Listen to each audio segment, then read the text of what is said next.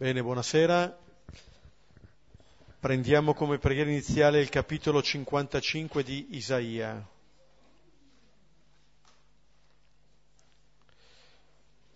I primi undici versetti, Isaia 55, 1, 11.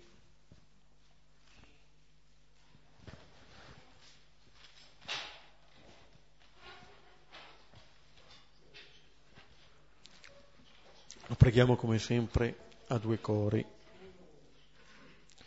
Isaia 55, 1, 11.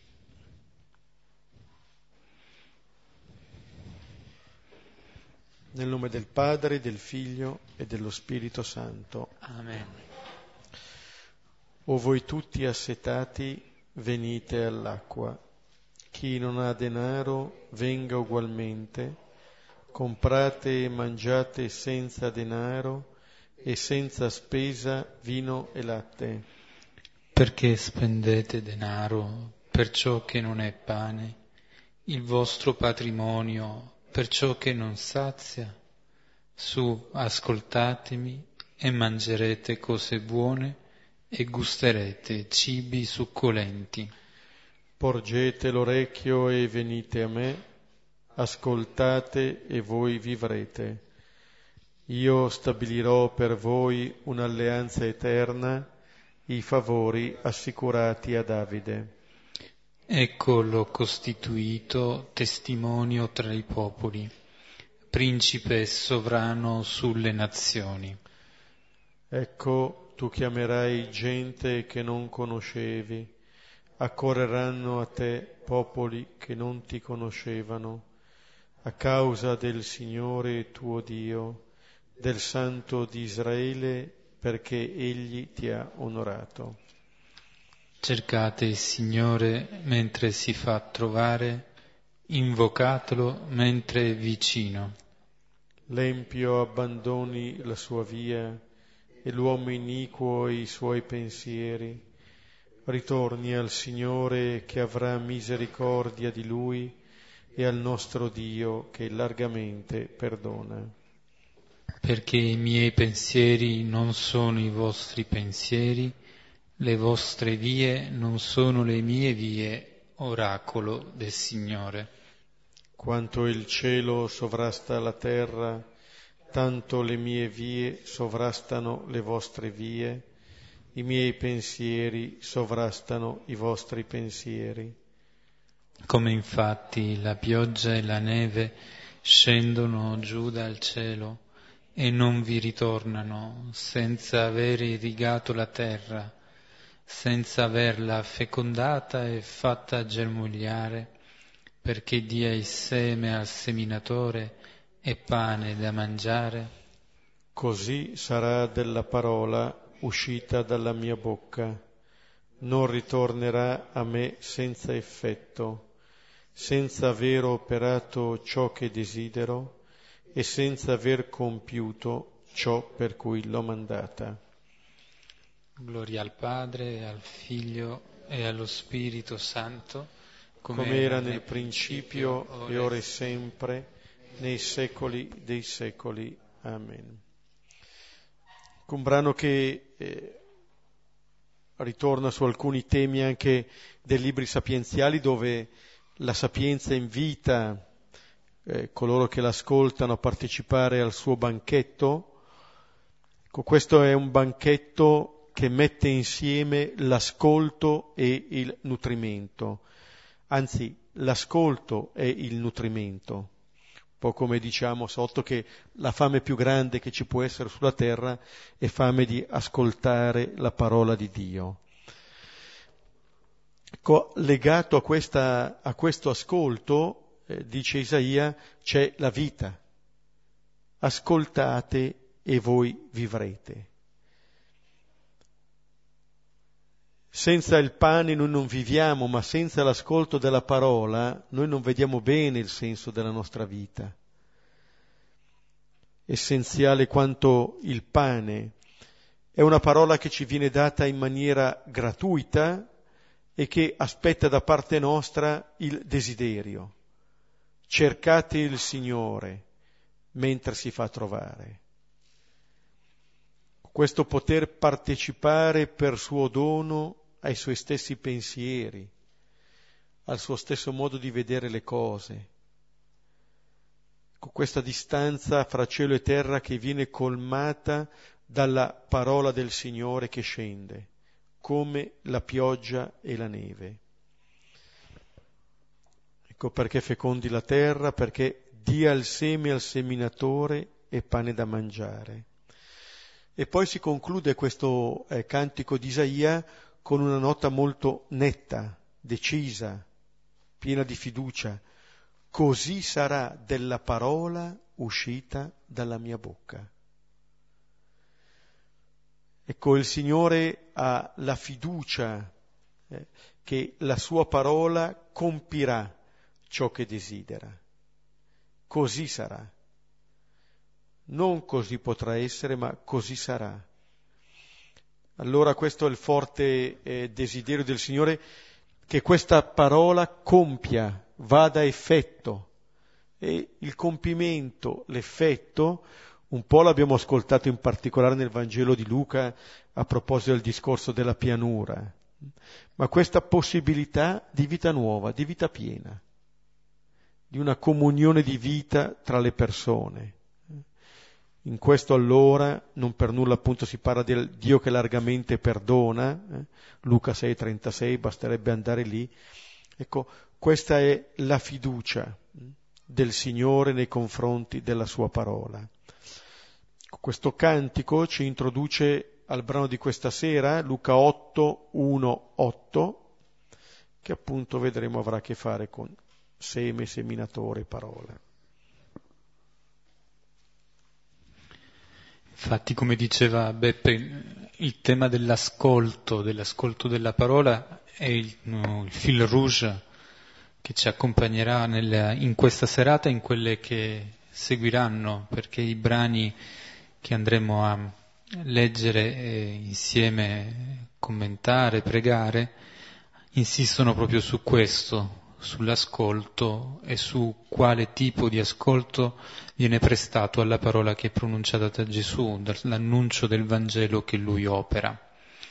Noi arriviamo a questo capitolo dopo aver ascoltato il discorso della montagna e lì anche abbiamo visto quanto attenzione veniva messa su questo cenno, su questo aspetto, e dopo un capitolo, quello 7, in cui abbiamo sperimentato come questa parola, quando è ascoltata, determina dei, dei frutti, dei frutti importanti, come gli incontri che vengono raccontati nel capitolo 7 siano incontri in cui si realizza una, questa parola che è la parola del Vangelo, è chiaro che nell'incontro con il centurione, nell'incontro con eh, la vedova di Nain, il cui figlio viene guarito, con la peccatrice, ma anche con lo stesso, per interposta persona dei discepoli, con lo stesso Giovanni Battista.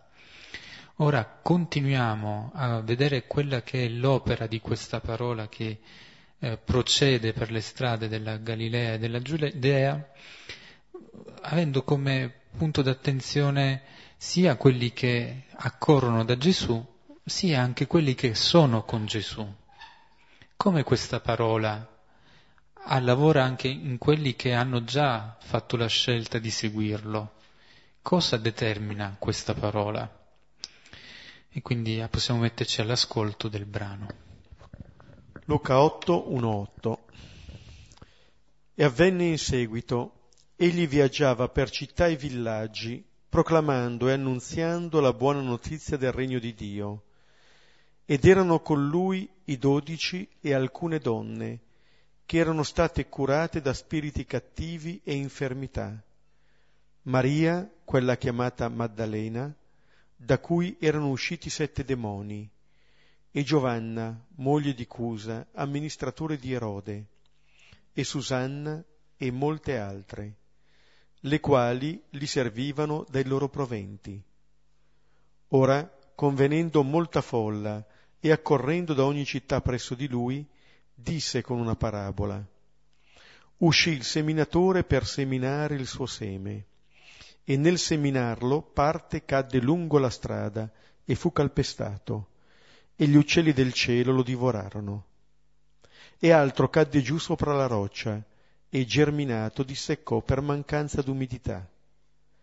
E altro cadde in mezzo alle spine, e le spine, cresciute insieme, lo soffocarono. E altro cadde dentro la terra, quella buona, e germinato fece frutto centuplo. Dicendo queste cose gridava, chi ha orecchi per ascoltare, ascolti.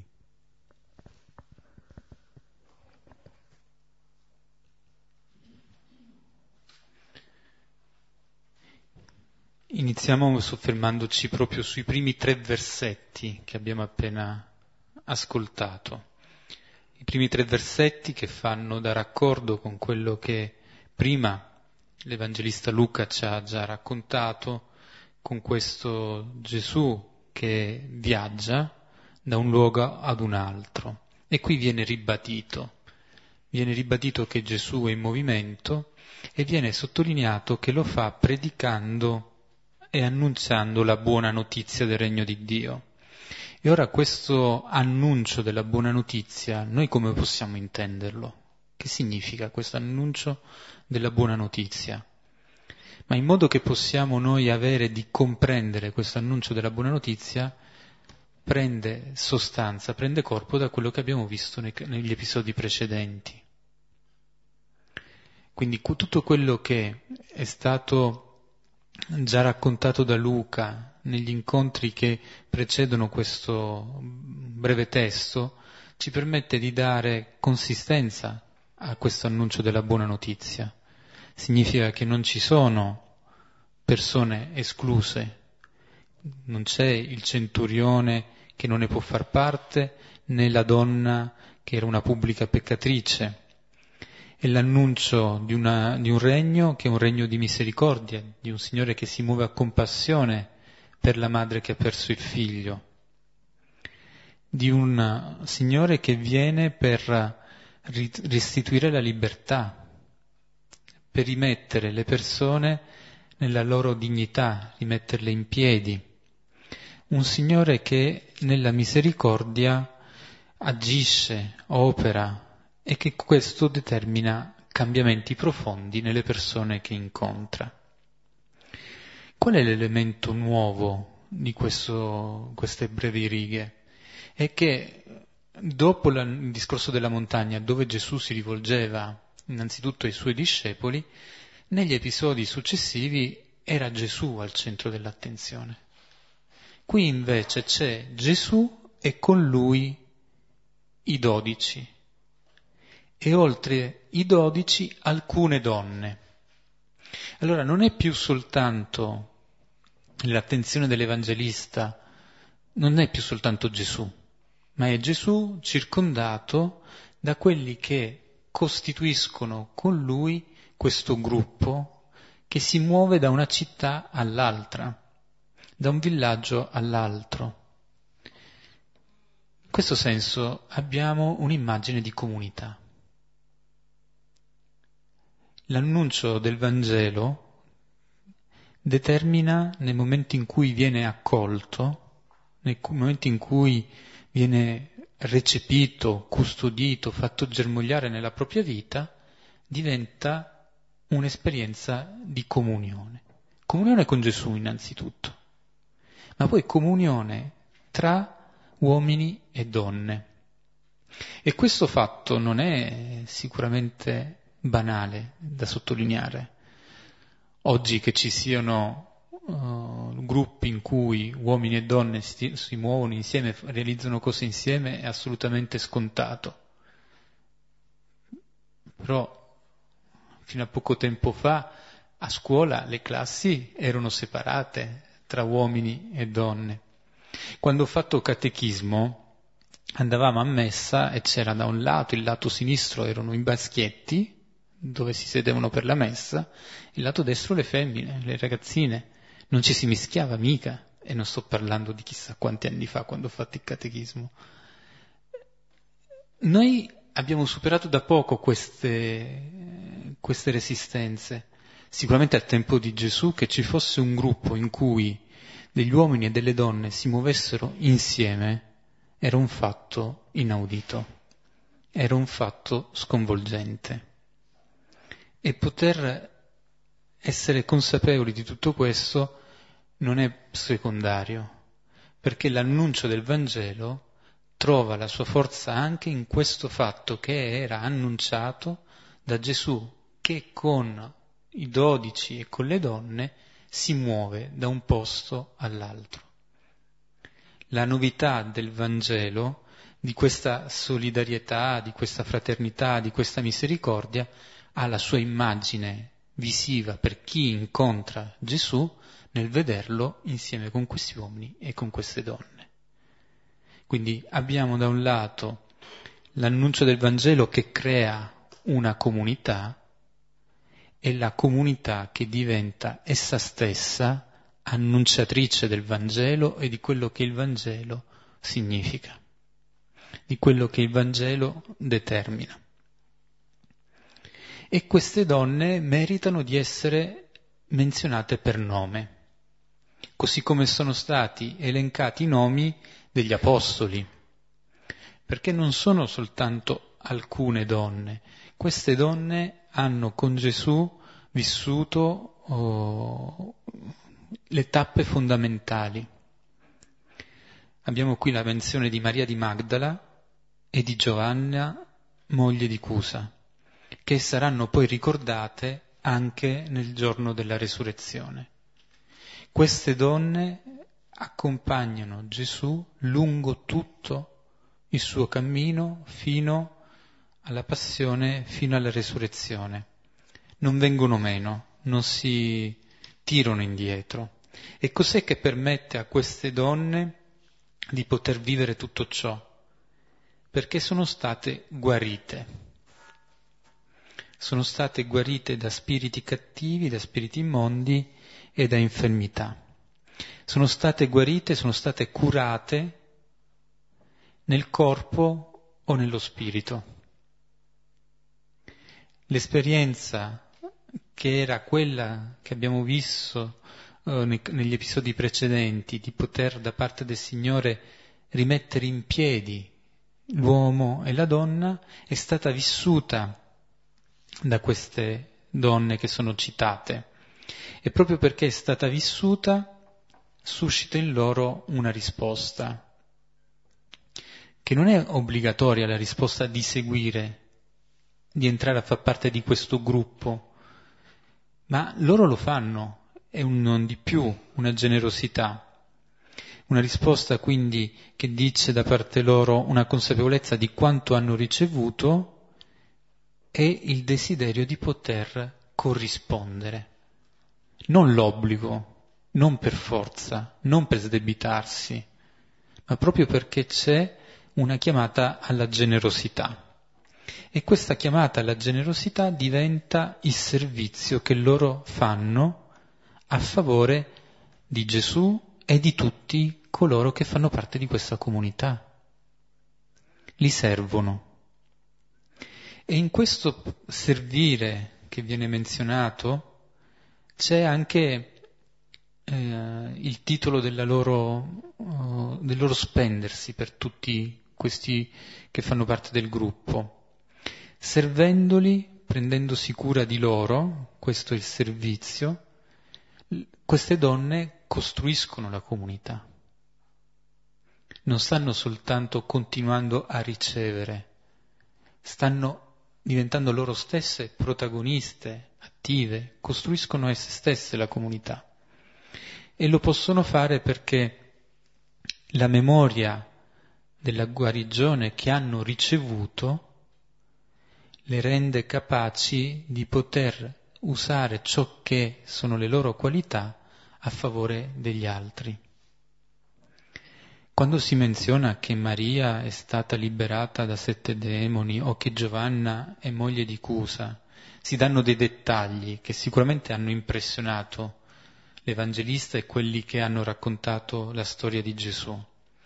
Dire che è stata liberata da sette demoni dice la grazia che ha ricevuto, non dice soltanto la condizione di questa donna, dice di più il bene che ha ricevuto.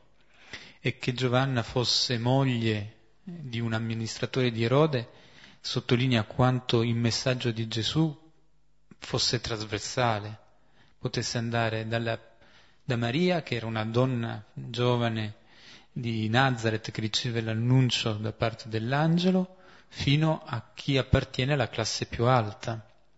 Queste informazioni non sono soltanto per identificare queste donne, ma anche perché sottolineano la relazione che hanno con Gesù. Quindi ciò che viene detto per identificarle è detto per identificarle in relazione con Gesù stesso. E questo è qualcosa che forse dobbiamo tenere a mente, che gli aspetti che ci identificano eh, sono aspetti che diventano in qualche modo una, un titolo di nobiltà se è qualcosa che ci mette in relazione con Gesù, che viene detto per questo, anche quando è il nostro male di cui siamo stati liberati. Non è così quando invece quello diventa un'etichetta che, che ci rinchiude. Sottolineo anch'io alcune cose che diceva eh, già Giuseppe, il fatto che il, um, ci sia l'annuncio della parola che vada insieme a questa comunità.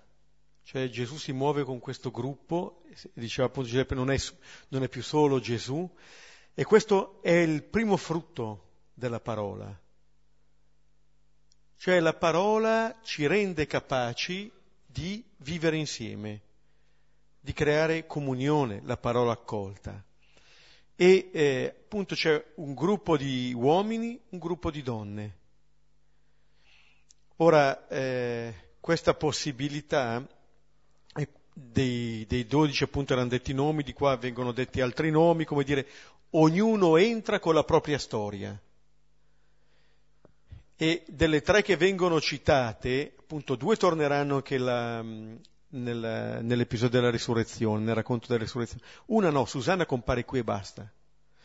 Ma forse va anche bene, però c'è. Non è necessario sapere tutto o chissà che cosa abbia fatto ma come dire che si viene incontrati ognuno con la propria storia per quello che sarà. E eh, anche i numeri dicono qualcosa, i dodici, abbiamo già visto, cioè è una comunità, in un certo senso nella comunità sono i rappresentanti di un popolo nuovo, non è che formano il circolo esclusivo, sono lì come segno per tutti ma anche queste donne, sono molte, di tre vengono detti i nomi, come all'interno dei dodici c'è un circolo più esclusivo degli altri che quello dei tre. E queste donne, appunto, si diceva, guarite seguono, guarite servivano. Ora, avevamo già visto una donna al capitolo quarto, la suocera di Simone, malata con la febbre, che guarita si mette a servire. Ora, eh, al di là di, diciamo, di, in che cosa sarà consistito questo servizio, al di là di questo, quello che il Vangelo sta continuando a mettere in luce, che la guarigione è evidenziata dalla capacità di servire. Come dire, non siamo capaci di servire, siamo ancora malati. Non siamo ancora guariti. Siamo ancora nel nostro Egitto, non siamo ancora stati liberati abbiamo ancora questa febbre, mentre la guarigione viene evidenziata appunto da questa capacità di servire. E notate, e molte altre, le quali li servivano. Non viene detto solamente che è Gesù, e non è che qui siano le patrone delle perpetue, eh? al di là da venire, non è questo avviene qualcosa che abbiamo visto nell'episodio precedente eh, della peccatrice in casa di Simone. Notate anche lì dei maschi e questa donna. Il gesto di questa donna, delle lacrime, del profumo, che viene versato su Gesù, ma come ogni profumo investe chiunque Cioè il gesto di quella donna è capace di raggiungere tutte le persone, non solo Gesù. Il servizio di queste donne è un po' il profumo di quella donna. Certo, avrà di mira soprattutto Gesù attorno a cui si riuniscono che le avrà guarite, ma raggiunge tutti. Non è che una risposta solamente a lui, non è che si fa quello verso Gesù, ma gli altri no diventa un gesto capace di dire il modo di relazionarsi di queste donne con chiunque, fino appunto alla fine, mettendo in evidenza che quello che è stato il passato di queste donne non è stata la prigione o nemmeno addirittura la tomba del loro futuro. Come abbiamo visto nell'episodio precedente, dove Simone il fariseo vede di quella donna unicamente il passato, e invece qui quello che viene messo in evidenza è il futuro, i sette demoni, da cui era stata liberata. Non è rimasta lì Maria di Magdala, non è rimasta prigioniera del proprio futuro. Giovanna non è rimasta prigioniera di Erode della sua corte cioè c'è una possibilità nuova, dirompente, che queste persone incontrano eh, appunto con Gesù. Allora il, il dire che anche questo passato così forte che ha segnato così la vita di questa donna, però appunto eh, non imprigiona questa donna. E allora ognuno di noi, col nostro nome, con la nostra storia, possiamo entrare in questo incontro con Gesù e con la sua parola. E allora vediamo il versetto 4. Ora, convenendo molta folla e accorrendo da ogni città presso di lui, disse con una parabola. Se restiamo sempre a livello di movimenti, non è più Gesù in questo versetto che si muove, ma è la gente che si muove e che va verso di lui. Lui che si muove da una città all'altra diventa come una potente calamita, attrae. Tanta gente, molta folla, dice l'Evangelista, conviene, converge su questo centro su questo punto di attrazione che è Gesù stesso.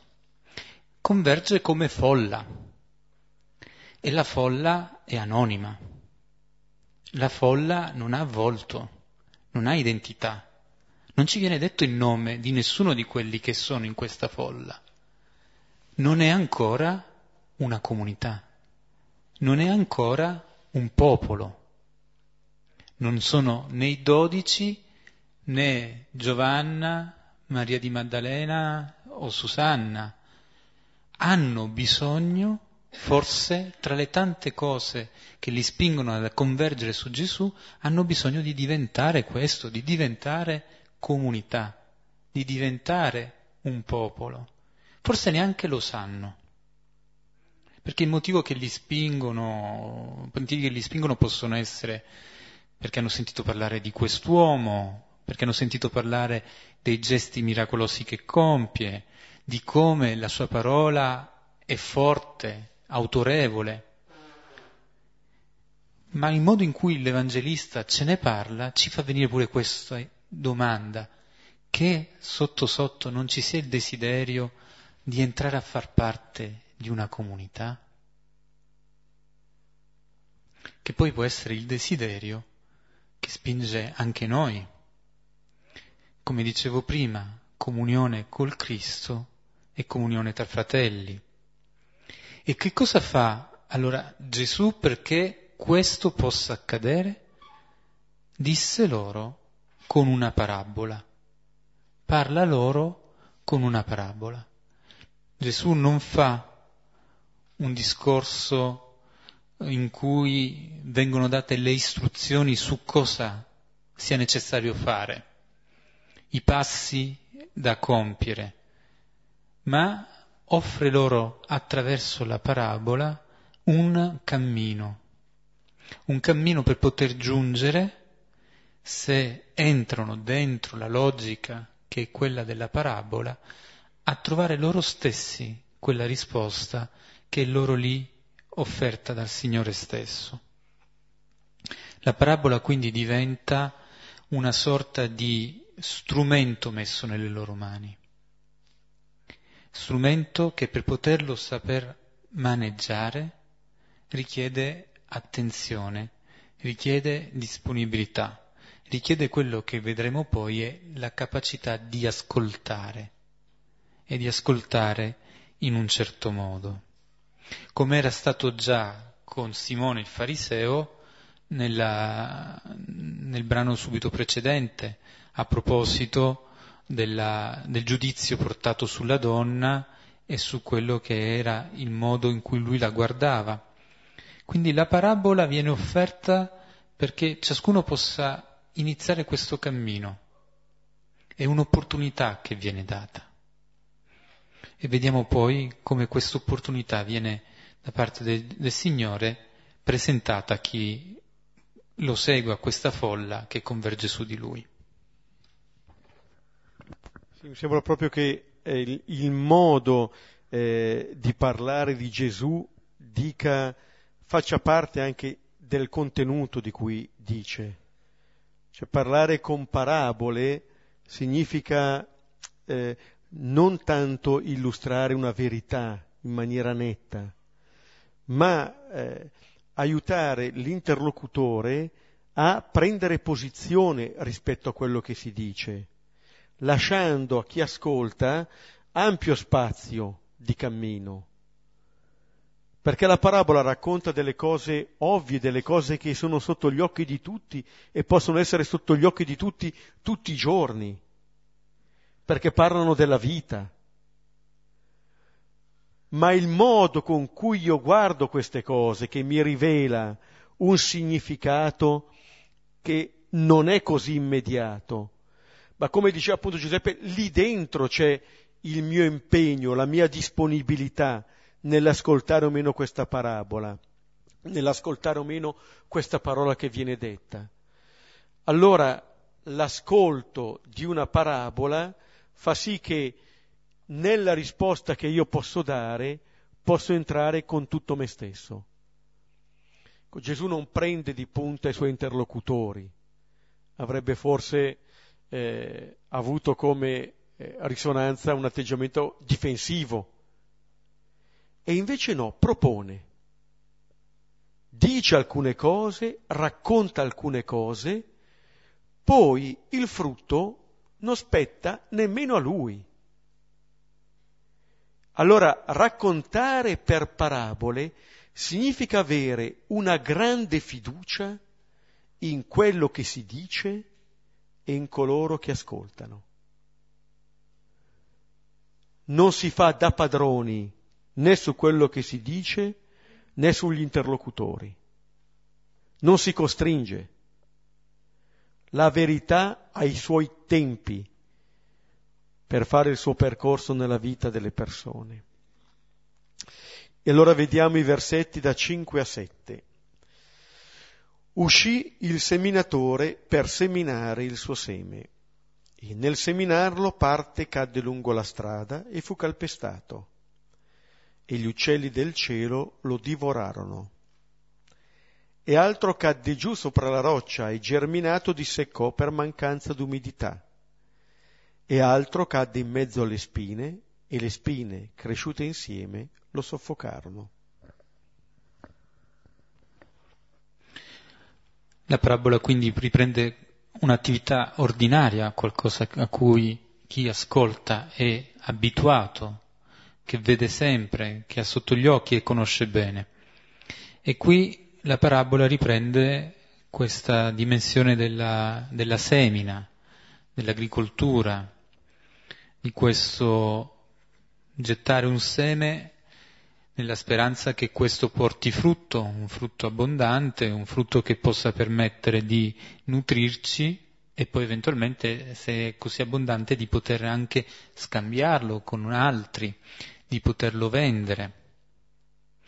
E quindi prendere come parabola l'immagine di, del seme che viene seminato, parla di vita, perché questo seme è destinato a dare un frutto, parla di speranza anche, perché nel gesto del seminare eh, c'è anche un affidarsi, non c'è nessuna garanzia su quello che potrà essere, essere l'esito di questo gesto del, del gettare il seme.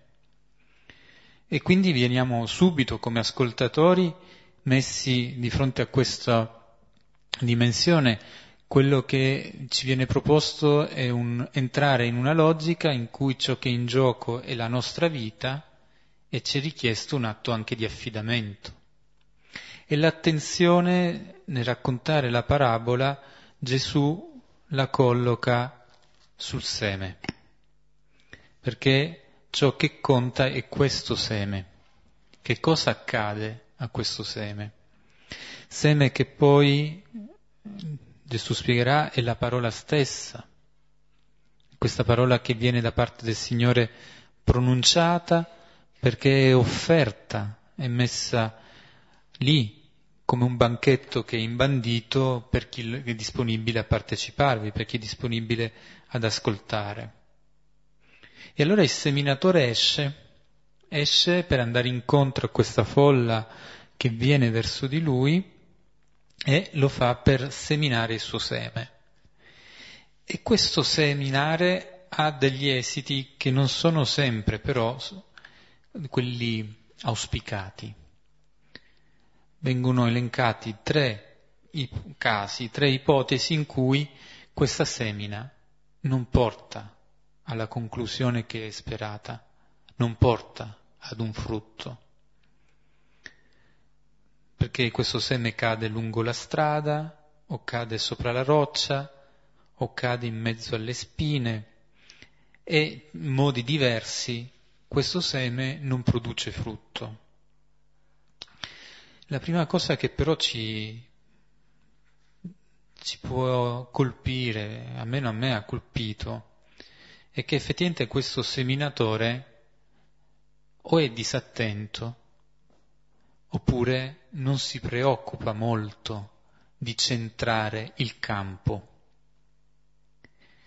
ma getta il seme con un gesto ampio, generoso.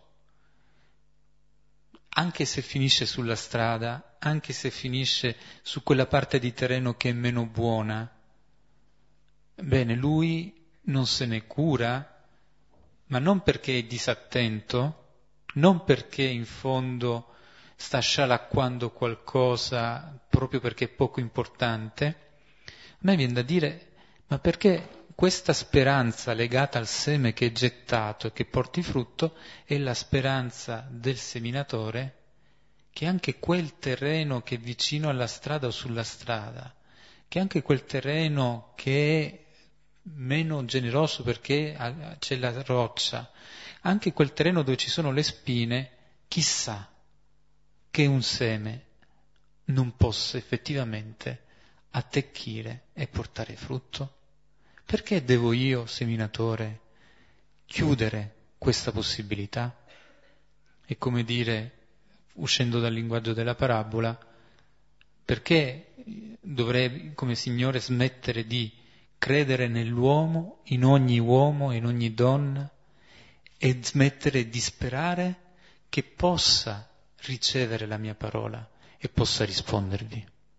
Ecco, il Signore non lo fa questo, non smette di sperare non smette di sperare che il suo seme possa portare frutto e che questi terreni possano diventare terreni capaci di far germogliare il seme buttato. Quindi sì, c'è il spreco, ma è lo spreco dettato dall'amore, che non è diverso da quello che aveva portato la donna a rompere la boccetta di fumo, di profumo. E allora poi ci sono questi terreni. C'è il terreno mm, che è questo lungo la strada. E qui il seme ha una sorte, eh, poco felice veramente, perché viene subito calpestato o divorato. È come è un seme che viene proprio eh, non accolto per quello che è, che viene disconosciuto, che viene proprio eh, distrutto, eh, viene svilito. Ed è eh, il terreno di quello che è la realtà in cui questo seme non, non viene proprio riconosciuto come tale. Di quando c'è diffidenza, di quando c'è forse un senso di superiorità rispetto a questo seme che viene gettato, di quando lo si prende come un'occasione eh, per cui ci si può fare quattro risate su quella che è la, il seme come fede, come parola, viene svilito. E così viene anche in questo senso oh, viene preclusa all'inizio stesso la possibilità di iniziare a dare credito a questo seme. Già subito c'è una porta chiusa che impedisce di poter accogliere quello che si presenta. Altre volte invece questa porta non è immediatamente chiusa, è quando il seme riesce a germinare, però caduto sopra una roccia secca per mancanza di umidità. Che cos'è l'umidità, l'acqua e la linfa? È la capacità di continuare ad alimentare ciò che è stato ricevuto, di poter eh, quindi continuare a essere perseveranti in quello che si è iniziato. La seconda immagine che ci viene quindi dalla parabola è l'immagine della fatica a essere coerenti nel tempo la fatica a lasciare che le nostre energie migliori possano alimentare questo seme. E la terza è l'immagine delle spine. Spine che soffocano, soffocano il seme, perché crescono insieme e quindi gli rubano alimenti e finiscono per coprirlo. Spine che possono essere tutto ciò che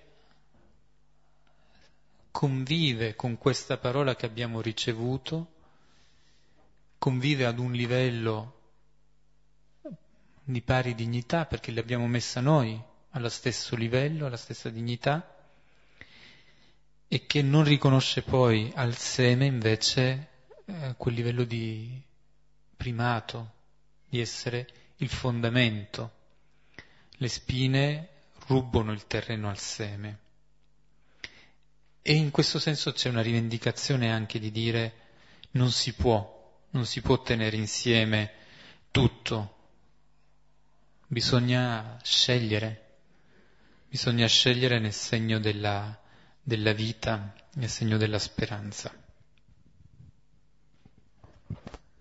Con questo seme che viene seminato, questa parola di Gesù, ci dice che questa folla che è convenuta lì è lì per ascoltare quella parola. Allora già questo è un primo atteggiamento. Cioè, quale parola ascolto? Di quale parola io vado in cerca? Di quale parola mi fido? Diceva Esaia 55, così sarà della parola uscita dalla mia bocca. Allora è di questa parola che questa folla va in cerca. Allora è un po' un esame anche su chi ascoltiamo, cosa ascoltiamo. E eh, questo seminatore, la prima cosa che fa è uscì. Questo gesto di eh, uscita, che è proprio un gesto di incontro, colui che va incontro colui che va a seminare, che non ha paura di uscire. Questo è un, eh, ci dice che eh, questo seminatore è un seminatore che va incontro con fiducia. E anche se, eh, come ascoltavamo adesso, i primi tre esempi sono di una parola che sembra incontrare resistenza, va bene, è qualcosa che si mette in conto non rimane rintanato in casa. Avevamo, abbiamo già incontrato nel, eh, in questo Vangelo diverse forme di resistenza. Per esempio al capitolo quinto, eh, quando Gesù guarisce il paralitico e perdona i peccati, costui bestemmia. Quando nel capitolo sesto guarisce l'uomo dalla mano inaridita, eh, sono pieni di rabbia e pensano che cosa devono fare a questo Gesù. La volta scorsa Simone il fariseo che pensa tra sé, ma se costui fosse un profeta, cioè non è un profeta. Gesù incontra queste resistenze e con questa parabola è come se portasse queste resistenze all'interno stesso della dinamica della parola. Non sono qualcosa di inaspettato è, sono dei terreni in cui il seme va comunque. Questo che appunto Giuseppe diceva, questo spreco. Ecco, il Signore non ha paura di sprecare, non ha paura di sprecarsi.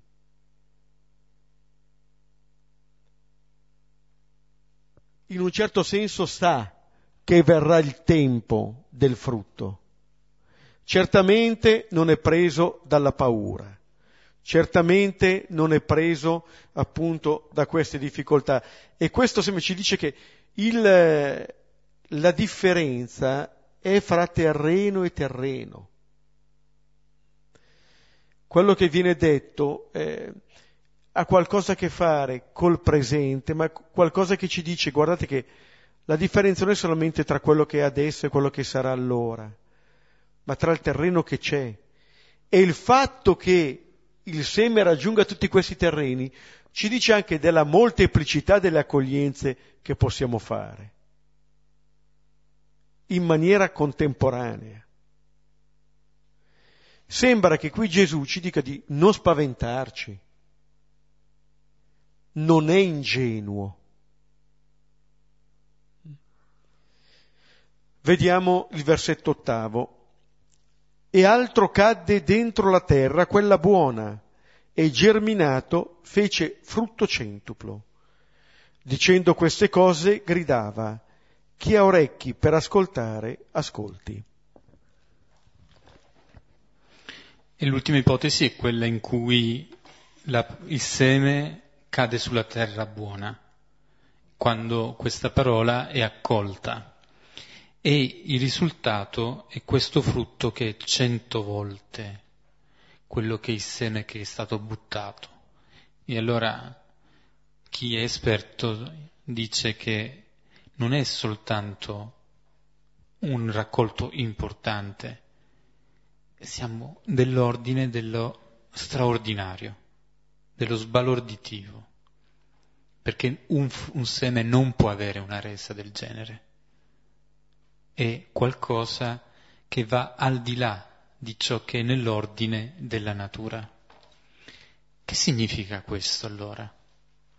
Significa che il seme non può nulla se non c'è l'accoglienza, ma quando l'accoglienza si realizza, anche nelle forme un po' un po' difficili, un po' come chi balbetta, chi balbetta è proprio sì. Ecco, quando si apre lo spiraglio, il risultato è sbalorditivo, sopravanza ogni nostra attesa, ci lascia a bocca aperta. E questo è possibile perché il seme è generatore di vita, perché questa parola è potente, è efficace, giunge veramente al cuore della nostra esistenza e, e ha l'effetto di un detonatore. Tutto ciò che era in noi sopito, tutto ciò che era in noi malato, come le donne che sono state guarite, quando la parola giunge, quando il seme arriva nel terreno disposto ad accoglierlo, e allora è come questo detonatore che fa esplodere quello che prima era sopito. E l'immagine, quindi è proprio un'immagine, dobbiamo proprio ten- mettercela bene in testa, questa immagine che è come se fosse una vera e propria esplosione di vita. Questo centuplo dice un'esplosione debordante. Siamo di fronte a una energia fortissima che il Signore sta trasmettendo a chi lo ascolta. E allora se poi si dice che queste cose gridava, vedete quanta foga ci mette Gesù stesso per scuotere quelli che lo ascoltano. Perché se lui, come ci diceva Beppe, non ha paura, se lui ha fiducia, siamo noi che alle volte manchiamo di fiducia, siamo noi che alle volte eccediamo nella paura. E invece quello che Gesù vuole fare è proprio ascoltate, ascoltate, perché la parola che vi rivolgo è questa, una parola che vuole essere una parola che vi apre alla vita. E allora anche questi orecchi vanno aperti per accogliere questo annuncio. Questo finale che apre davvero alla speranza e ci dice anche di un atteggiamento sia nei confronti della parola, ma anche nei confronti della vita, perché uno dice, ma per tre volte dice come non fa frutto, solamente alla fine, a volte è un po' come noi, all'inizio vediamo solamente le cose che non vanno, non va per questo, non va per questo, non va per questo. Qui la parabola ci sta portando, come diceva adesso, a questa esplosione, il centuplo, qualcosa di inconcepibile, eppure realizzato. Ma forse era qualcosa di inconcepibile anche la guarigione di Maria di Magdala. Eppure quella parola ha raggiunto anche lei. Forse quel seme, quella parola che poteva sembrare uno spreco, invece ha dato la possibilità anche a questa persona di ritrovarsi diversa rispetto a quella che era. Questo dà speranza. Se una parola invece ci rinchiudesse solamente in quello che siamo già stati, quasi a dirci tu sei così, non cambierai mai, capite che questa è una condanna.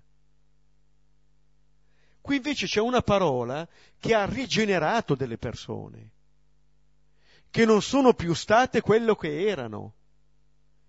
E allora piano a dire come sono le persone, ma questo vale anche per noi.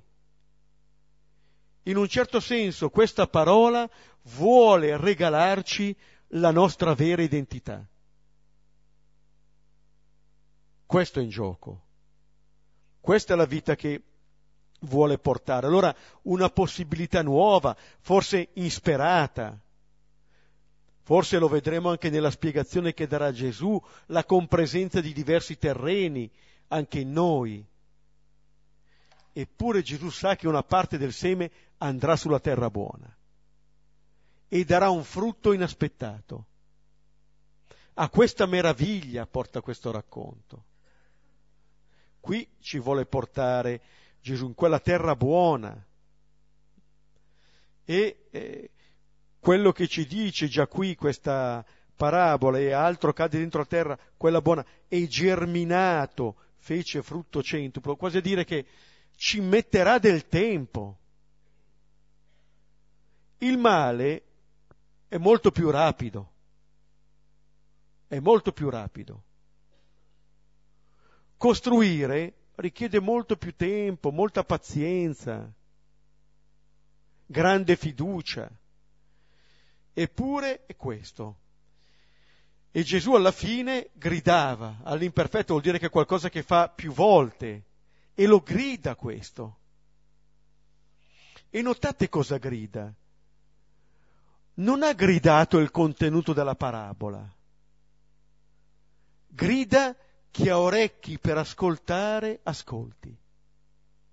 Cioè quello che è importante, quello che è decisivo, è il nostro atteggiamento. Gesù non grida dei contenuti, non impone dei contenuti, ma vuole che sia fatto nostro in pieno il vero atteggiamento, quello dell'ascoltare, quello dell'obbedire, quello del fare quello che questa parola dice, di entrare in questa dinamica, in questa reciprocità, in questo andare incontro della folla a Gesù e di Gesù alla folla, ricollocandoci così nella nostra situazione decisiva. Allora, se la spiegazione che, su cui staremo la prossima volta ci dirà della diversità dei terreni, la parabola ascoltata fin qui ci dice della grande fiducia in questo seme, in questa parola che porta il centuplo. Possiamo riprendere il testo e poi condividere.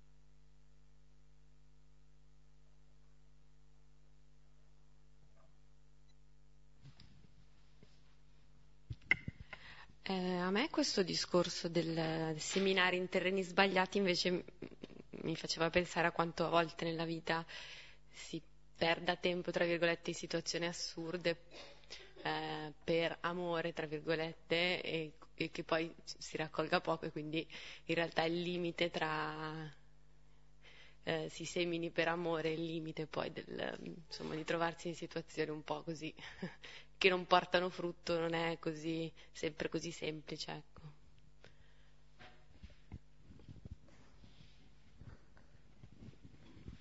C'è, diciamo, il fatto che lo dica vuol dire che fa parte dell'esperienza. Io penso che negli ambiti relazionali e negli ambiti educativi queste cose emergono. Però mi viene in mente anche quello che ci dice una volta il nostro padre generale precedente, padre Nicolas, che una volta in un, in un incontro con alcuni gesuiti, eh, lui diceva, noi dovremmo ehm, saper celebrare anche il fiasco, non in senso del, del vino, ma del fallimento. Non nel senso di ricercare il fallimento, ma perché lui diceva, ma quando qualcuno, quando facciamo delle cose, ciò che dovrebbe lasciarci soddisfatti è di aver fatto quelle cose che per noi avevano senso, non il successo di quello che abbiamo fatto, perché quello non spetta a noi. E lui da buon gesuita faceva un esempio che non riguardava i gesuiti, altrimenti faceva l'esempio di due genitori. Lui diceva, magari possono esserci due genitori che educano due figli con degli esiti apparentemente così diversi. Lui dice, stiano tranquilli, avranno fatto quello che potevano con l'uno, con l'altro. Ma c'è qualcosa che non sta a noi. Non so come, lì c'è una parte che eh, esula. Quella che noi possiamo vivere è una tentazione, quella di dire ma allora non spreco, come la donna allora ritiro dentro il profumo nel vasetto, no? Questo è uno dei, dei rischi. Io penso che, almeno, l'immagine di questo seminatore che esce è proprio l'immagine di uno che, come dire, è dentro nella parola, non è altro rispetto a questa parola. Dire, dà senso alla sua vita uscire, perché eh, e questo porta vita, questo porta vita. Sta, poi vedremo anche nella spiegazione, eh? c'è tutta una serie di resistenze che, che portiamo avanti. Ma...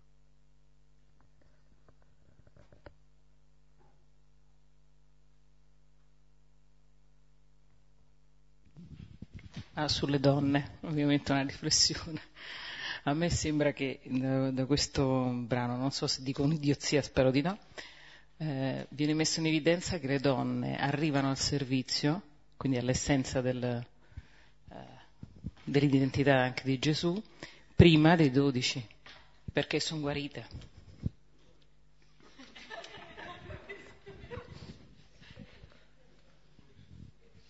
la battuta si impone. Sono talmente umili i dodici che le fanno andare avanti così, dove non è, non è umiltà però. Eh.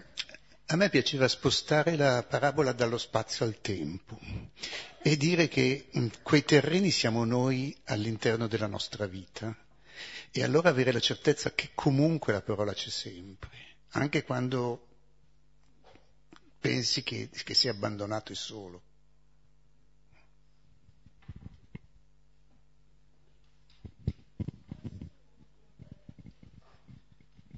condivido molto il pensiero del Signore che ha parlato adesso, proprio spostare appunto dal fatto, dal luogo al tempo, sì, perché ehm, cioè, questa parabola mi fa pensare molto alla possibilità di scegliere, perché tutti noi possiamo sempre scegliere di essere strada, pietra o spina, oppure terreno fertile.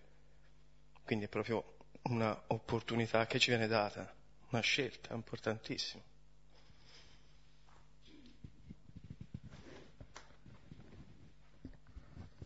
Invece a me quando leggo il finale di questa parabola del cent...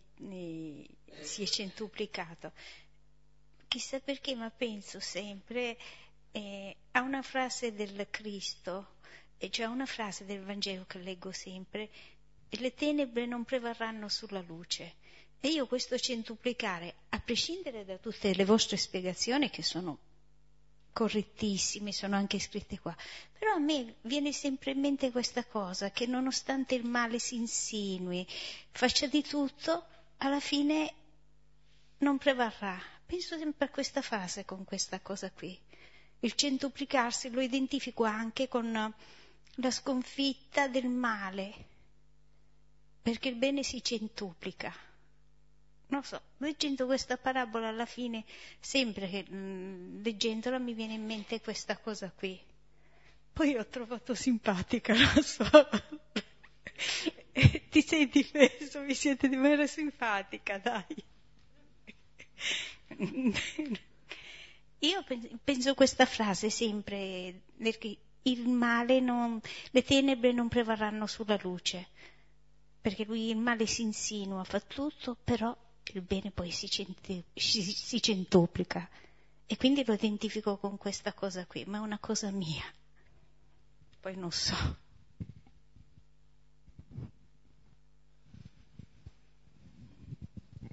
A me viene in mente, ascoltando te, ascoltando una, per associazioni, eh, avevo letto un articolo di Salvatore Setti sul, sulla vocazione di Levi di Caravaggio, no? E si intitolava questo articolo Scusate, chi di voi è Matteo? Perché alcuni eh, non sono d'accordo che Matteo sia quello che tradizionalmente viene, viene, identificato con Matteo, ma sembra forse il giovane che è ancora lì sulle, sui soldi. Al di là di questa cosa,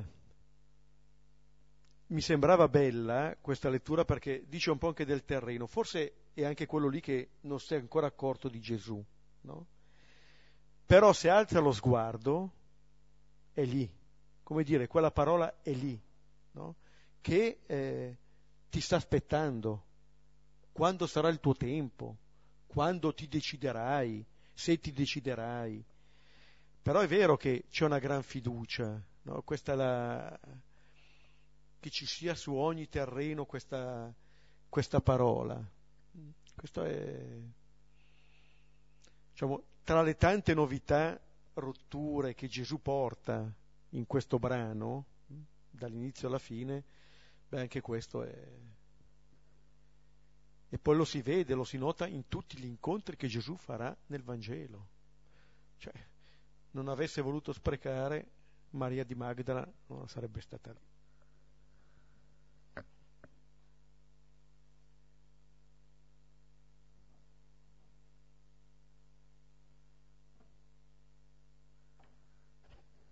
Concludiamo. Padre nostro che sei nei cieli, sia santificato il tuo nome, venga il tuo regno, sia fatta la tua volontà, come in cielo così in terra. Dacci oggi il nostro pane quotidiano e rimetti a noi i nostri debiti, come noi rimettiamo ai nostri debitori, e non abbandonarci alla tentazione, ma liberaci dal male. Nel nome del Padre, del Figlio e dello Spirito Santo. Ci vediamo martedì prossimo. Buonanotte